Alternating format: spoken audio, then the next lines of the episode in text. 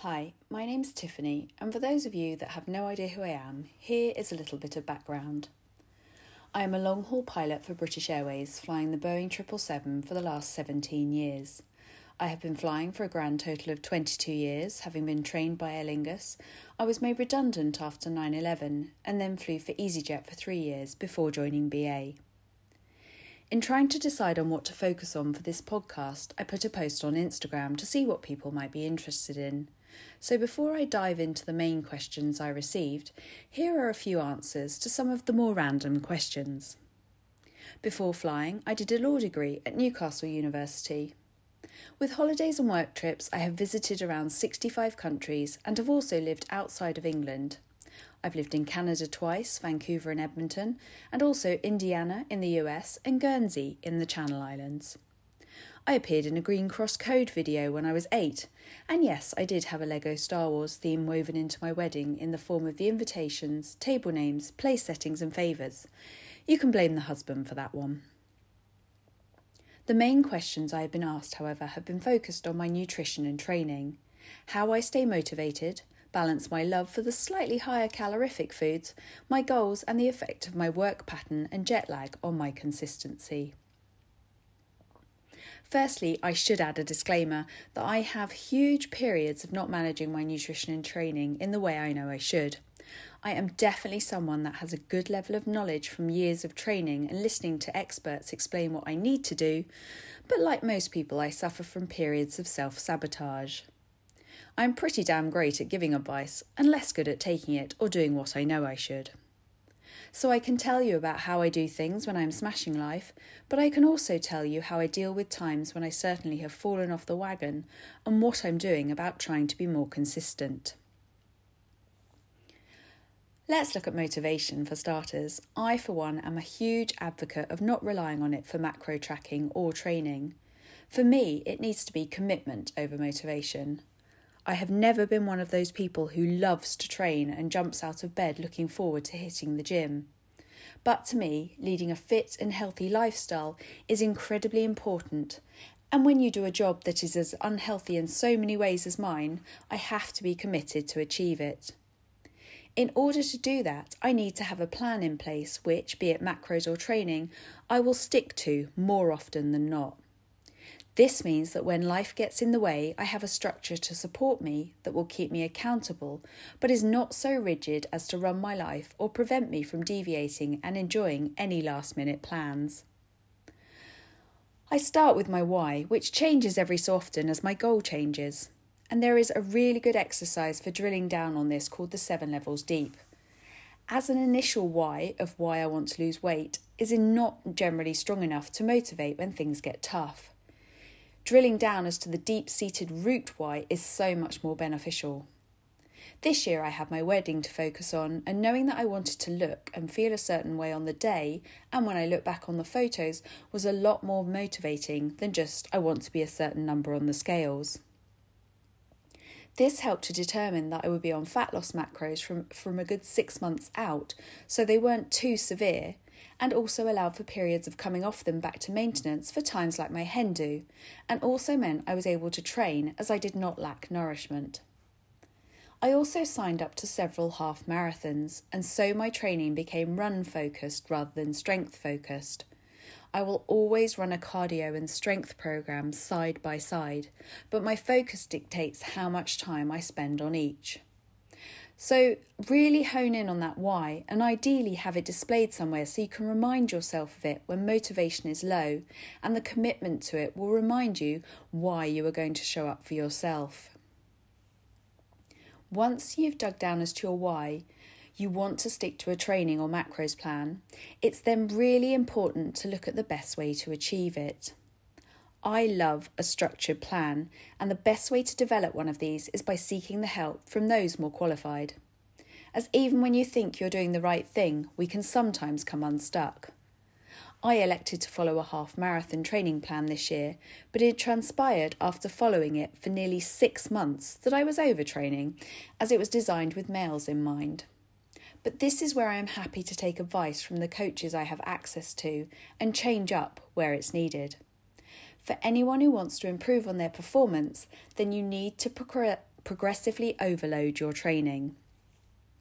In running, to achieve your first 5k, 10k, or half marathon, a plan is the most efficient and effective way to get there. And then, once there, if you want to improve your time, again, just going out and running will only get you so far. Interval training is needed, mixed with tempos and longer runs. For anyone wanting to gain strength, and I am a huge advocate for women lifting, it's incredibly important at any age, but especially as you approach perimenopause and menopause. Doing a class like Body Pump has benefits, but they are very limited. You need to be tracking your workouts and that progressive overload, be it weight, tempo, or reps. This is how you get stronger.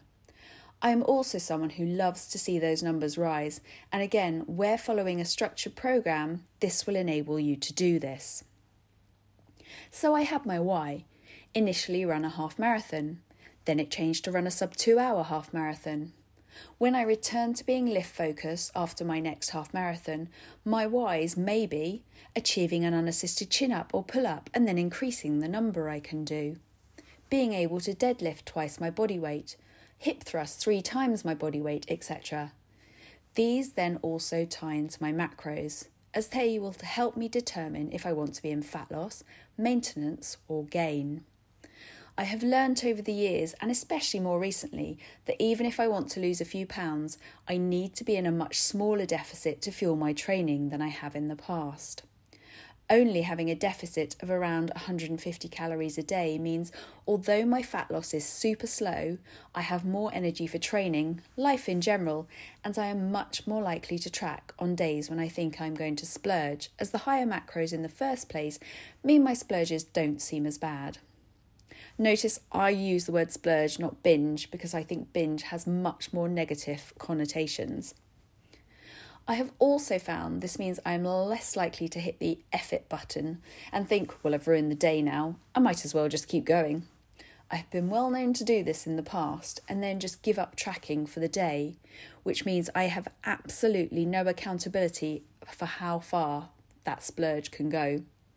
But recently, with higher macros, I've been determined to track even when I'm going over them.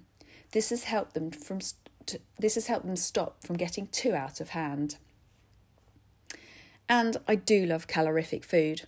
Most people know my love for Biscoff and Please cakes, and I will have them and can have them.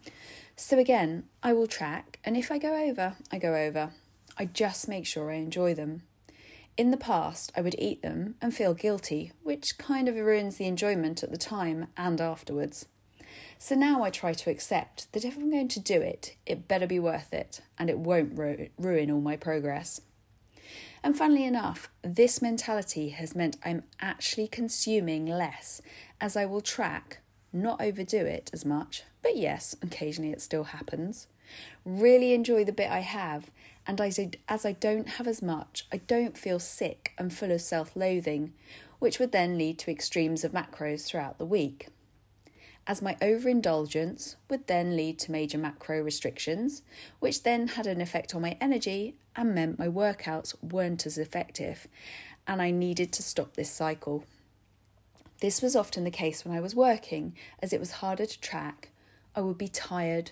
The different time zones, long days, and nights out of bed flying meant I would be consuming more, and not even always food that I really enjoyed to make it worthwhile.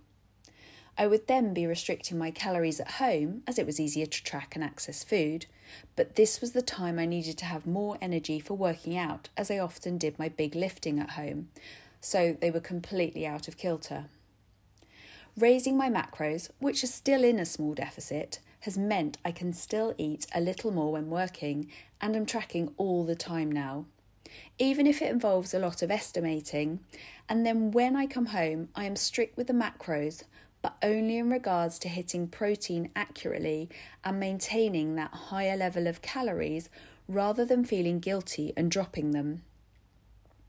Bad decisions still happen, especially after a night flight when I'm tired, but I have consistently tracked recently, which is giving me a better idea of my habits around work and help me retain a more consistent energy levels for my workout.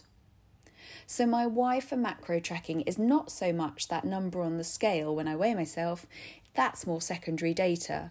For me, it's about fueling my workouts and life in general as a 44 perimenopausal woman. As an aside, I've been asked how I manage my macros when at work and out of the country. So, when flying, I often try and take my own food, especially when leaving the UK as I can prepare it at home. I make huge protein heavy salads and take plenty of low calorie snacks, so I feel I have snack options I can eat because I do tend to eat when I'm bored on a long flight. But if I've allowed myself snack options that fit my macros, I'll be less tempted to eat the chocolate and crisps on board. Down route depends on the country. I try and avoid the buffets because all you can eat, you just keep going. So I tend to take my own breakfast. I carry protein porridge with me that I can just add water to, and it's always always worth having in your bag because oats are something you can take into any country. I often carry protein powder bars and rice cakes as well. But if I am eating out, be it in the hotel or in restaurants, I will try and prioritise protein first, and a lot of places have calories on menus, which is actually a really good way of helping you make better choices.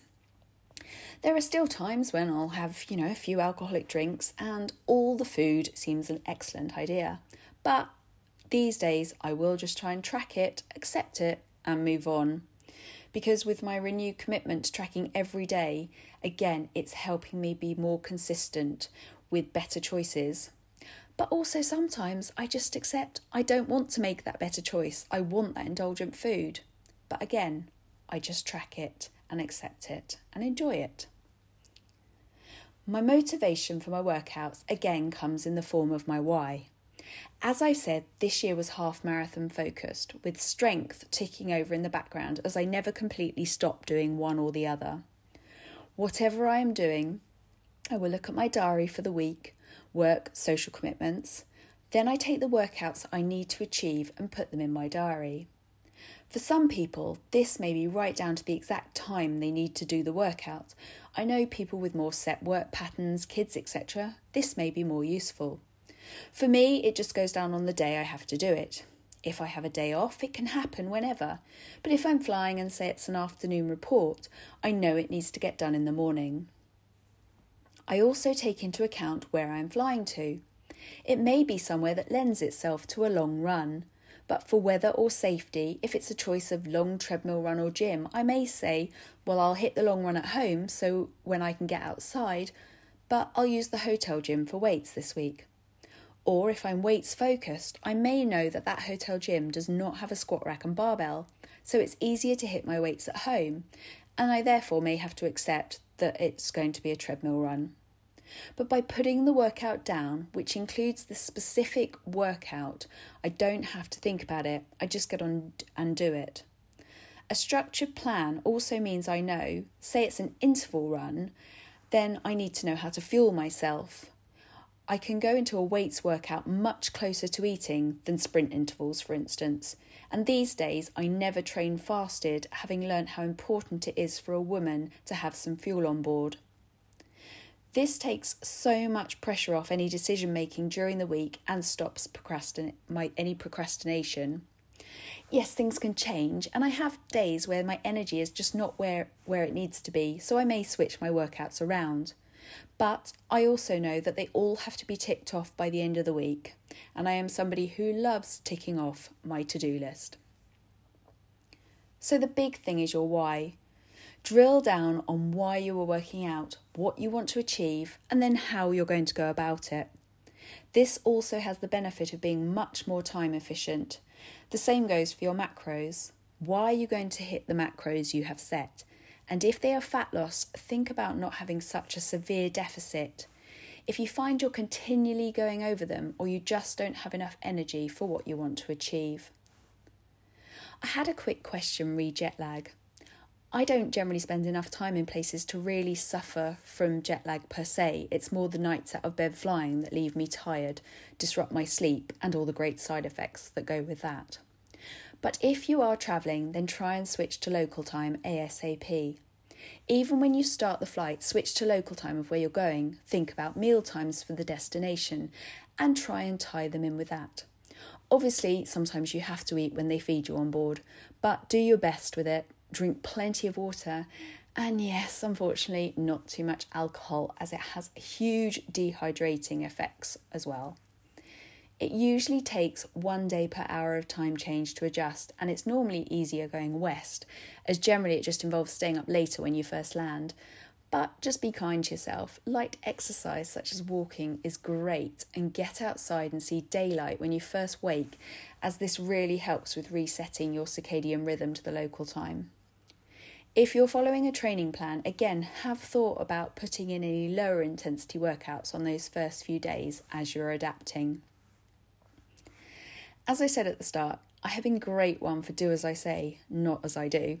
But I am always working on being that bit better and taking my own and all of my coach's advice. I think we're all a work in progress, and there are times to be strict with yourself and times to cut yourself some slack. But this also should not be a free pass to give in to all your food and lying on the sofa desires, as we also deserve to be the best version of ourselves we can be and that will involve getting comfortable being uncomfortable. Thanks very much for listening.